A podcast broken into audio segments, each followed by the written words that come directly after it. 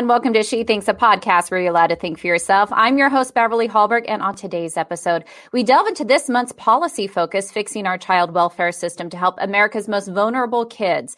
And this is an important topic because data show that increasingly children lack a safe, permanent, and loving home in the States. So in this episode, we're going to get into the specific reforms that need to come from many different sectors in this country and why the underpinning of all policy reforms need to focus on children's safety instead of adults' needs. And joining us to break it down is the author of the policy focus, Naomi Schaefer Riley, is joining us. She is a resident fellow at the American Enterprise Institute, focusing on issues regarding child welfare, as well as a senior fellow at the Independent Women's Forum. She's with us, and she also writes about parenting, higher education, religion, philanthropy, and culture. She is a former columnist for the New York Post and a former Wall Street Journal editor and writer, as well as the author of seven books, including most recently, No Way to Treat a Child How the foster care system, family courts, and racial activists are wrecking young lives. And it's a pleasure to have her on today. Naomi, thank you for joining us. Oh, thanks for having me, Beverly. And so your book um, and also this policy focus delves into something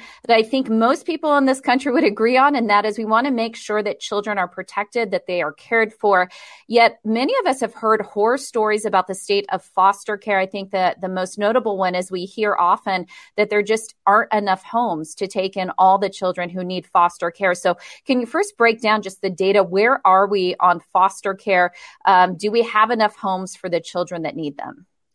So, unfortunately, I don't think we do. Most states report that they have a severe shortage of foster families. Um, and uh, that's not really surprising when you look at the data. About half of foster families actually quit within the first year of getting trained to do this work. Um, we treat foster families terribly. Uh, we treat these parents who volunteer to do this important work like, you know, glorified teenage babysitters. Uh, we you know when when they call to volunteer often their calls are not even returned um, we drop off kids at their house without giving them relevant information about a child's history of abuse of sexual abuse even. Um, we we don't even tell them in some cases about a child's allergies. I mean um, and obviously you know many child welfare workers are are overworked and underpaid and undertrained in a lot of ways. Um, but these people who are volunteering to do foster parenting are largely you know just doing some of the most difficult and important work that you can volunteer to do in this country, taking in a traumatized child into your home. Um, and we have to find a way to elevate that and, and treat those people better.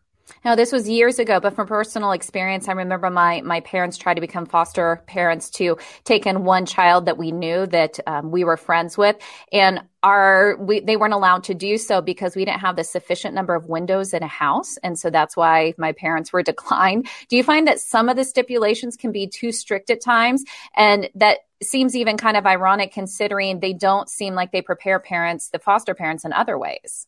Yeah, some of the regulations are just are just crazy. Um, you know, there's actually a story. The former governor of Kentucky actually talked about how he and his family. They, I think they had five kids.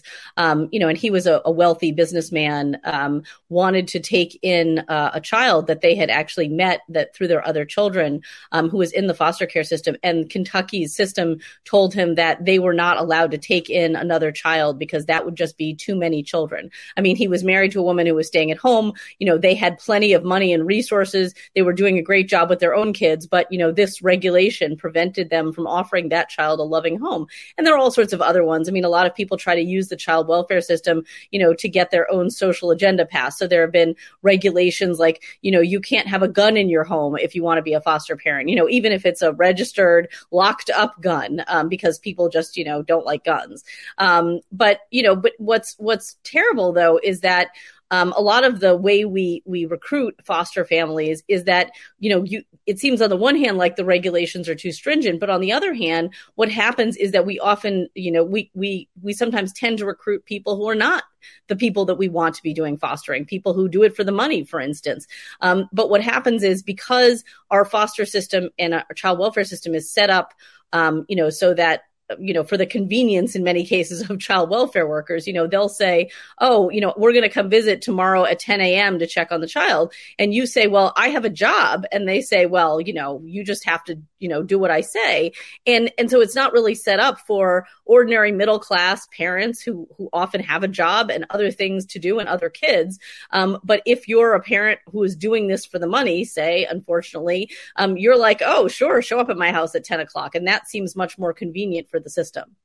Yeah, the incentives seem backwards in so many ways. And that's why we do hear horror stories about children having awful experiences in foster care. How often does that take place? So it's pretty rare. And I think people should understand that obviously those cases make headlines. And also, it's important to understand that if we take a child into state custody, we should be doing everything we can to ensure that child's safety. Um, but foster parents typically have a much lower record of abuse and neglect than the average American parent. So, you know, as much as those cases make headlines, they are pretty rare. Um, you do hear a lot about the bad outcomes for kids who have been in foster care. And I think what people often fail to understand is that, you know, it's hard to separate what happened to that child prior to entering foster care from what is happening to that child in foster care. So all of the maltreatment, the abuse and neglect that that child might have experienced before they entered the system is going to impact things like whether they graduate from high school and, you know, what their emotional state is and their likelihood of substance abuse, all of these things, um, which are sort of uh, kind of the end of a long record of a very difficult life. And I thought that was an interesting point you made in this policy focus. You talk about the maltreatment of children, and you say that there is a presumption that kids are removed from their families weren't necessarily in danger, that maybe it was just the families couldn't afford the proper treatment, proper nutrition for their child. Let's say you're, you're actually saying many of the children who are taken out of homes typically and sadly do come from unsafe environments. Yeah. So the, the narrative that you hear, and this is the myth, that is that most of the kids who are coming out of these homes or being removed are being removed for neglect. And neglect is something that is harmless. Neglect is not something that is harmless. In fact, most child maltreatment fatalities that happen in this country happen as a result of neglect. Um, now, it could be a symptom of neglect that you're seeing is that a child is going to school without a coat on, or that a child hasn't eaten over the course of a weekend, or that a child is being left at home home, uh, you know, unsupervised those are those may may seem like oh well if we just gave this child you know this family more food stamps or a housing voucher um, or more childcare that that would solve all those problems. But in fact what's often the case and in as many as 80% of these cases um, is that a parent is sub- suffering from some kind of mental illness um, or substance abuse. And that is preventing that parent from properly caring for a child. So neglect often includes not only substance abuse on the part of the parent but things like leaving a child with a known abuser. Like you would get as a mother, you would be accused of neglect if you left a child with a man who you knew was going to be beating your child. Um, medical neglect is another big topic. So, you know, where, where, you know, a child is clearly, you know, severely ill or disabled in some way, and you have not sought any kind of medical attention for that child could put that child, especially a young child, in severe danger. And so, Let's talk about some of the negative impacts too of not having enough homes for them to go to. We're seeing children well, let me ask you this because I know you do outline this some in your policy policy piece. Where do kids go if there aren't enough homes? What are you finding? Uh, do, do, you even find that sometimes kids aren't even taken out of unsafe situations because the welfare system knows they have nowhere to put them? Absolutely. So there are two things driving that. The first is that I think a lot of child welfare agencies and family courts um, have a policy of always, you know, wanting to leave the child in the home, or if they do remove the child, wanting to reunify that child with their family as soon as possible. And I do tell people, you know, think about this in the context of domestic violence. Um, imagine if, you know, a woman called the police uh, because, you know, her her boyfriend or husband was beating her, and the police showed up, and the first question they asked was, "How can we get you guys back together?" Now, I'm not saying that these children should never be reunified with their parents, and in most cases they are, but we need to ask important questions about what led up to that situation and whether it's in fact safe for that child to be reunified once we do take a child out, you know, what we find is that, you know, there, there are very few places for them to go, um, especially for older kids and kids who have severe behavioral or mental health problems. Um, you know, it's, you can't just drop them in, you know, in some ordinary family and expect that they're going to be able to adjust to that kind of life. Often they're going to need some kind of real psychiatric intervention, behavioral interventions. Um, we've we've shut down a lot of uh, of group homes and congregate care facilities that can provide those kind of services. And now what you're seeing all over the country is kids actually sleeping in child welfare offices. And hundreds, thousands of kids in the past year have slept in offices because we have no place for them. And so let's talk about what the solutions are. We we hear all this these stats, we hear the data, and I know in 2018 Congress did pass the Family First Prevention Services Act, maybe trying to address some of this. But has Congress done anything yet that's really helped, and what should we do? So the Family First Prevention Services Act, you know, I think the, the people who passed it had very good intentions. Obviously, if we can prevent these children from going into foster care, we want to do that.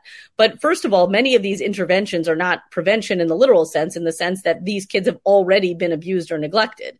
Um, the second thing we found out is that there's not a lot of evidence behind the prevention services that are offered. So things like, you know, anger management or parenting classes just don't turn out to have a high record of success. Um, you know, things that Congress does need to do, especially when you think about the urgency of children sleeping in child welfare offices, you know, on, on cots or on the floor and, you know, in, in, in potentially dangerous situations.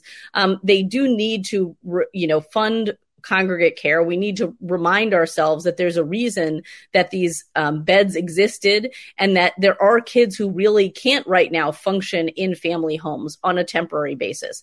Um, Congress should also be, we should also be rewarding states for recruiting quality foster homes. And every time a child goes into foster care, we should have multiple options for where that child should be, depending on, you know, the severity of the problem that they've experienced. Um, and different kids are going to fit into different homes. And so right now what we have is every, you know, we're trying often to fit square pegs into round holes. Um, and, you know, a, a family volunteers to take in a teenager and a child welfare worker shows up with a toddler um, because that happens to be the only open home. We, we can't have that continue continue.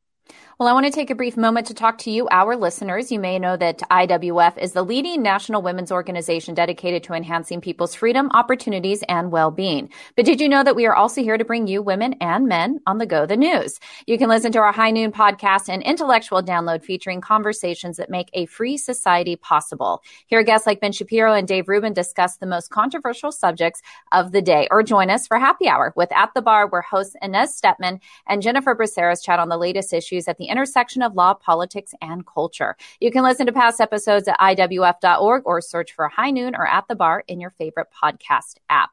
Well, Naomi, I want to also talk about the importance of adoption and how that factors into trying to reduce the amount of children who are looking for homes. Do you think that our adoption system isn't easy enough so that people can adopt children they want to get them out of foster care?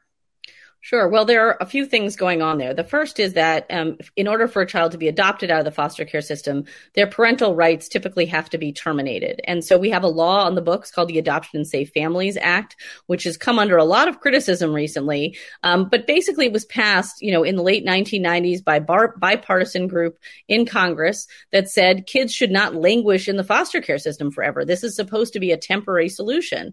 And so the law says that if a child has been in care for 15 of the last 22 months, the state is supposed to move to begin the parental termin- the, the termination of parental rights. That you can't just have a child going in and out of the system forever. Um, that we need to find a permanent, safe, loving home for that child. And so what is happening is that states all over the country are flouting that law, and kids are remaining in foster care for three, four, five years at a time. By which point they have been so traumatized that it is difficult to find a family to take them in. um, so the first thing we need to do in thinking about adoption is thinking about the timelines for foster care and what our courts and child welfare agencies are doing to enforce those timelines.